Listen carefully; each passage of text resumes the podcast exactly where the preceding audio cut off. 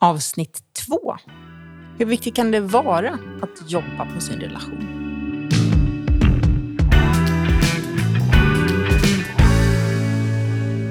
Ja, det är ju jätteviktigt tycker vi. Varför är det viktigt för just oss? Ja, men det har varit en så fantastiskt fin plats att eh, växa som individ och tillsammans. För du är ju så en jäkla bra sparringpartner till mig tycker jag. Ja, Du utmanar och stöttar. Så att det blir den bästa platsen att växa på. ja, vi kan vara bra jobbiga båda två. Jajamän. Som ger något bra till slut. Mm. Ja, det är ju bästa platsen att växa, en relation. Vi pratade ju kort om det förra säsongen också i avsnitt två där. Om the people growing machine. Ja, det är utvecklande, det är läskigt, det är jobbigt, men det är det värt.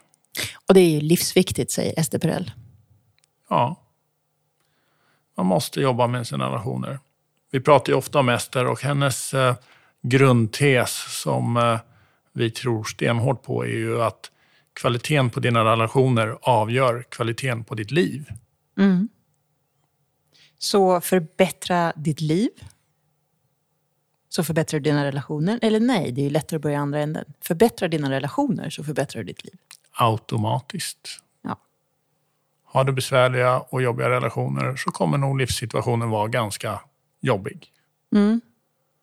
All right. Anstränger du dig och jobbar hårt i din, dina relationer, alla relationer. Mm. Kärleksrelationer, familjerelationer, arbetsrelationer. Men om vi håller kvar vid den här romantiska relationen då, då, den som man är kanske gift med eller sambo med eller har ett kärleksliv med.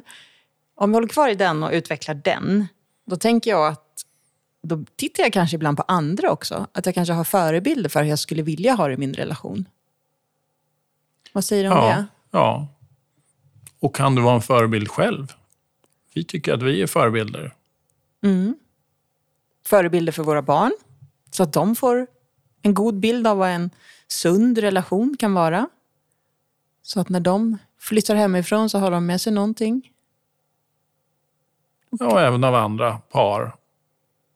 När vi är på fester eller någonting och de tycker att vi utstrålar någon slags eh, energi som de uppskattar. Mm. Mm. Och jag uppskattar ju andra par som vågar röra varandra, kramas, även i offentliga rum. Och de som vågar visa sina känslor för varandra, men även för oss som vänner eller så. Att man inte fegar i det. Sådana par uppskattar jag och har som förebilder. Sen har vi ju de där också icke-förebilderna. De där som vi verkligen inte vill vara som. De paren finns ju också. Och de är nästan lättare att hitta kanske. Ja, vi brukar ju ibland fråga. Vi har någonting som vi kallar för dinner project. Så när, de kommer på, när våra vänner kommer på sådana middagar där vi ska prata om relationer, då får de hemläxa. Och en av dem är att ta med sig ett par som de tycker är förebilder. Och då är det många, många fler som har sådär, "Aj, men det där paret vill vi absolut inte vara som. Ja, det är fint det också. För då vet ni att ni behöver jobba på er relation så ni inte hamnar där. Så det är rätt fint att ha sådana här inte-lärare också. Ja. Och sen är det ju sådana som är både och kanske. I vissa situationer klarar de sig bra och vissa klarar de sig inte bra. Det kan vara en generationsfråga också. Tittar vi tillbaks på våra föräldrar eller far och morföräldrar så eh, har ju de gjort vissa imponerande saker. Tre barn vid 30 års ålder. Vi hade inte ens ett barn vid den åldern. Samtidigt så tittar vi tillbaka och de gjorde saker som man bara undrar, hur tänkte de? Helt galna. Mm. Samtidigt kan man kan se på mina föräldrars relation då, hur den ändrades från att jag flyttade hemifrån när jag var 16 till så här sent nu. Eh, ja, nu är ju pappa död sedan många år, men bara när pappa blev sjuk, liksom, de åren, hur deras relation förändrades då också. Alltså det finns ju alltid möjlighet att jobba med sin relation och utveckla den och förändra den. Och jag skulle säga att deras relation levlade ju upp när han blev sjuk. Vilket kanske låter helt konstigt. Nej, det tycker jag inte. De skärpte sig båda två. Det var, de var tvungna att prata om saker. De var tvungna att dela saker. Ja. Ja. Så ibland kan något yttre göra att ni får jobba med er relation, så ta emot den hjälpen då. då.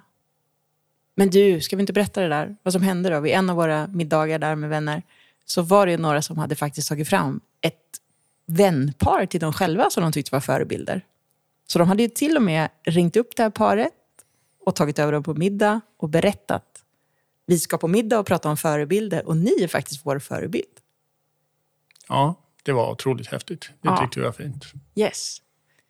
Så vi önskar ju att ni också kan vara förebilder. Inte bara ha förebilder, utan ni också inser att ni är förebilder. Inte bara för familj och nära vänner, utan kanske till och med för kollegor eller annat. Det är häftigt. Man kan hjälpa till och utveckla samhället, planeten i en feeling av härlighet. Så du säger att genom att vi förbättrar våra relationer så har vi också en bättre kvalitet i livet och dessutom så kan vi liksom rädda jorden. Ja, Ah, härligt. Nu är vi på G. save the planet. Save the planet. Häng med. Var en förebild. Vi säger så för den här gången. Ja, Hej då! bye bye.